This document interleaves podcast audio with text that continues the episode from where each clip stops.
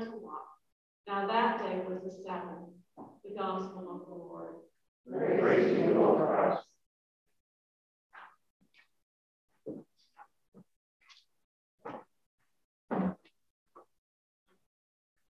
The man had been lying by the pool for 38 years. You know, we read that and say, okay, 38 years, but if you imagine staying in one place day after day, full of hope for 38 years, believing in his heart that he knows what is wrong and he has the solution and he can just make it work. The place, place is Beth Zatha, and sometimes call it Bethesda. Beth means house, Zatha means mercy. So Beth Zatha is the house of God's mercy. And it has a pool there, and the pool is surrounded by five porticos. So they're beautiful, picture it, Grecian walkways, covered walkways with all the columns. And in the columns, underneath the shade, are the people who believe that the pool has healing properties. People who are blind and lame and have all sorts of infirmities and illnesses. It's not the pool so much that they think heals them, but an angel of God who enters the pool and stirs the water. That's how you know the angel water will ripple. And if you are the first person to get into the pool, then it's your lucky day. It's like the lottery. You win and you're healed. So there are hundreds of invalids there. And everybody is looking to be first into the water on those occasions when in this particular way. Probably at some point, ages ago, someone had been in the pool just as the water was stirred, and that person wound up being made well. And after that, God word, uh, word got out, and people weren't sure, but they knew the person had just been to the pool, and so you know the association got made, and the pool is the answer to illness and infirmity. So others are going to the pool.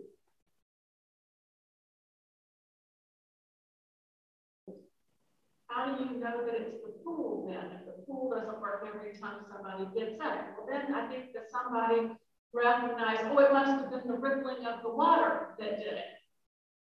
And then, of course, it was just the first person in who somehow was made well. So now you're watching for rippling water for 38 years. As someone once said, any problem that is not solved is not a problem. Any problem that is not solved is not a problem. Haven't heard that before until yesterday. There are a lot of management gurus out there on the internet, I'm finding, you know, and they're all basically selling this little kernel of wisdom that if a problem's not being solved, then you're not focused on the right problem. So it's all about how to find what is the right problem to be focused on that most of the time we're focused on the wrong thing. So yesterday I was reading an article by Peter Bregman, who's in the Harvard Business Review. And he gives an example of trying to solve the wrong problem. He says it's 6.45 a.m. in the morning and his kids are already fighting. And he said, you know, he and his wife Eleanor have tried everything to prevent this from happening in their household. So they have talked to their kids about respectful communication and, and the, the value of family and good relationships and the need for kindness and for civility and them in, um, in, in how to read. And he said, and then we, and how to manage their anger. And he said, we meditated with them and we mediated between them. He said, we have rewarded them, we have punished them, we have reasoned with them, we have begged them not to fight. But at 6.45 in the morning and his children are already at one another's throats. They're fighting again at the top of their lungs. And he says, I'm about to lose my temper. And then he remembers, if you tried everything, it's time to find a different problem. Finally, to him that his children don't have a sibling problem, they have a morning problem.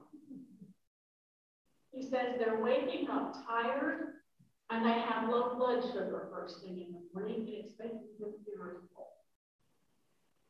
So the solution wasn't to teach them how to speak nicely to one another or manage their anger. He said the solution was an earlier bedtime and a glass of orange juice first thing upon waking up. He said those two interventions, the more sleep and the morning orange juice, reduced the morning fighting by more than 90%. Jesus comes walking along and he sees a man who has been 38 years lying by a pool, convinced that somehow his problem is that you can't get into the pool when the water is stirred and be the first ahead of everybody else. And the reason he can't is because he doesn't have anybody to put him in there. So he doesn't have any friends or, family. Um, friends or family have thought that you know, work. So Jesus asks him, Do you want to be made well?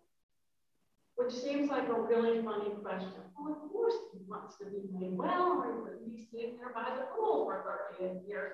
But the man doesn't say, Yes, I want to he doesn't say that at all. He says, sir, I can't get into the pool. He's still focused on that problem. It's the wrong problem, but it's the one he's focused on. I don't have anybody to put me in the pool.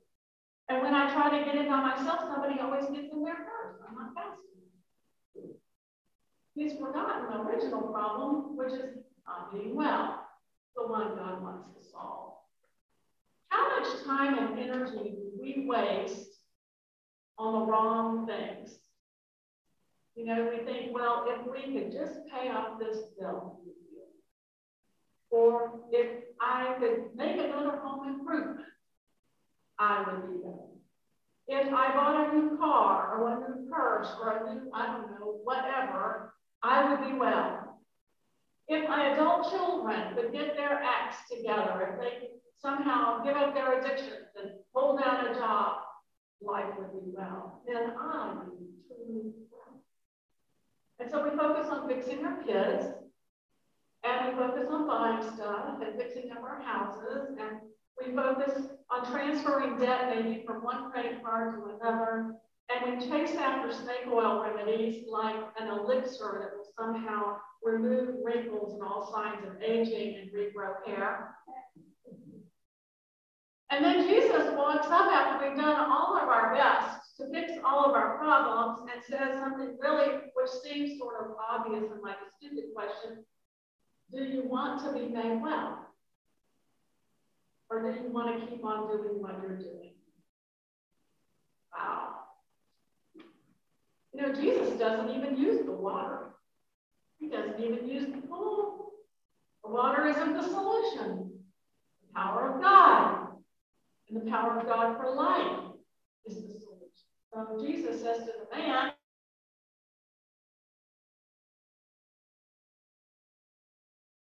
and he does. The man gets up off the ground after 38 years, rolls up his mat, and starts walking. Well,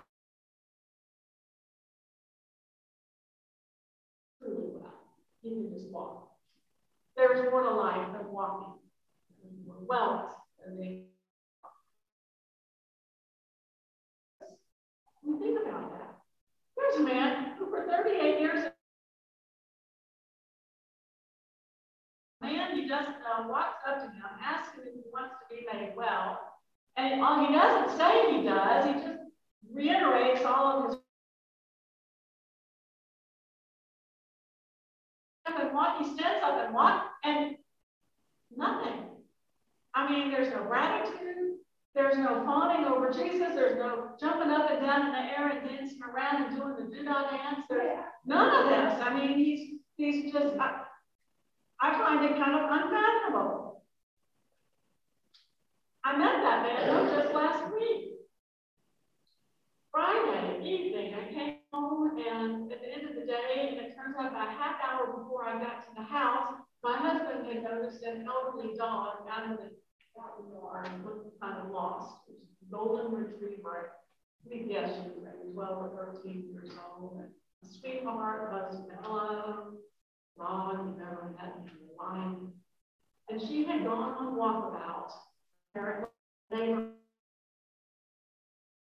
a friendly house. She had no collar, no identification, and so you he fed her and watered her and felt bad for her. And when I got home, I scrambled and called the vet, and I rushed to the vet, got there just they were closing, and they held the wand over her back, and it went and so sure enough, she had a chip. And then they give us this website that we can go and report a found dog for that owner. And then, the, somehow the website facilitates the owner getting it.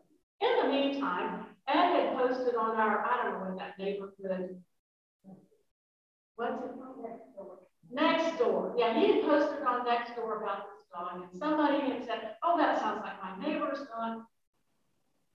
30 minutes after getting back home from the vet with the dog, I felt bad for her. She was barking at our, oh, we had her in the garage, and she was barking at the door. So I took her out on the front lawn and was walking around the leash thinking she had to you know, get into the thing. And this man comes flying up in his pickup truck and he pops out and he says, um, come on, Phoebe. And he calls her to get in the truck. He has to give her a boost. And then in an offhanded way, he says, yeah, I hate to say but this isn't the first time she's done this. And I thought, well, so why don't you put a collar on her? And then he just started, he was on his way. No, thank you. No, oh my gosh, thank you so much. I can't, I you know, we're so appreciative and all, we're so worried. No, no, no, no, none of that. And then I finally said, hi, I'm Alex. He said, yeah, I'm Chad. And then he was off.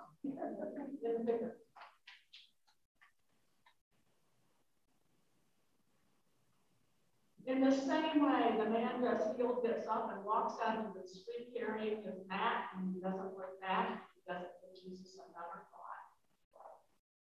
Until the police stop him for questioning. See, it's against the law to carry your mat on the Sabbath. You're not supposed to do work, that's work. He said, Well, the man who healed me told me. It's not my. Who healed you? I don't know. I mean, never even bothered to find out. Wow.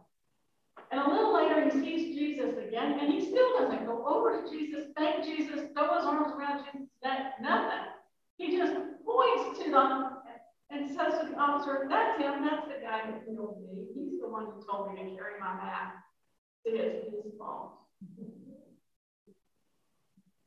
Cured, but not well yet. Wellness the ancient world is not just about functionality or disease. It's not about the body necessarily. Wellness. Wellness is about relationships. Wellness is about being in the right relationship, having the right bonds with God and with other people. It's all about um, it's all about love. It's about having a place in the community. It's having people who know you and care about you or being valued by other people. It's people. It's having friends who will help you out. That's wellness. Wellness is knowing who you are, who you are. Wellness is knowing the love of God. If he were really well, the man would be focused on Jesus. If he were really well, the man would be thanking Jesus, doing the do dance, and following. Jesus, not wandering around in the city square clueless. If he were well, he would be focused on God's amazing grace. If he were well, he would be grateful. He would follow the Savior, the one whom God sent. Jesus, who knows our problems and our troubles, and who sees us sitting here by the pool, focused on the wrong things and feeling for. And that, Lord, reaches out to us and invites us to consider the problem again. Do we want to be made well? God's solution is right in front of us all the time. Jesus is the answer. You can ask every Sunday school child. If the teacher asks you a problem and you don't know the answer or you're not sure about your answer, just say Jesus. And 90% of the When we are focused on Jesus, we can't also be focused on ourselves. We cannot focus on God and all that God is doing and still be filled with self pity. self-righteousness, or any of the other selfish things. If we're following Jesus, if we're reading God's good news for other people, then our own frustrations tend to melt away. Wellness is so much better than just walking in Wellness is being made one with God and one another. Wellness is being um, in that bond of love that surpasses death, that is out of the reach of death and the grave. Wellness is knowing that God who gives eternal life, whose arms are always around us, and whose heart we all dwell. Wellness is that spirit that is present in every breath and in the space between every single breath. So let us give thanks to the Lord who has given us.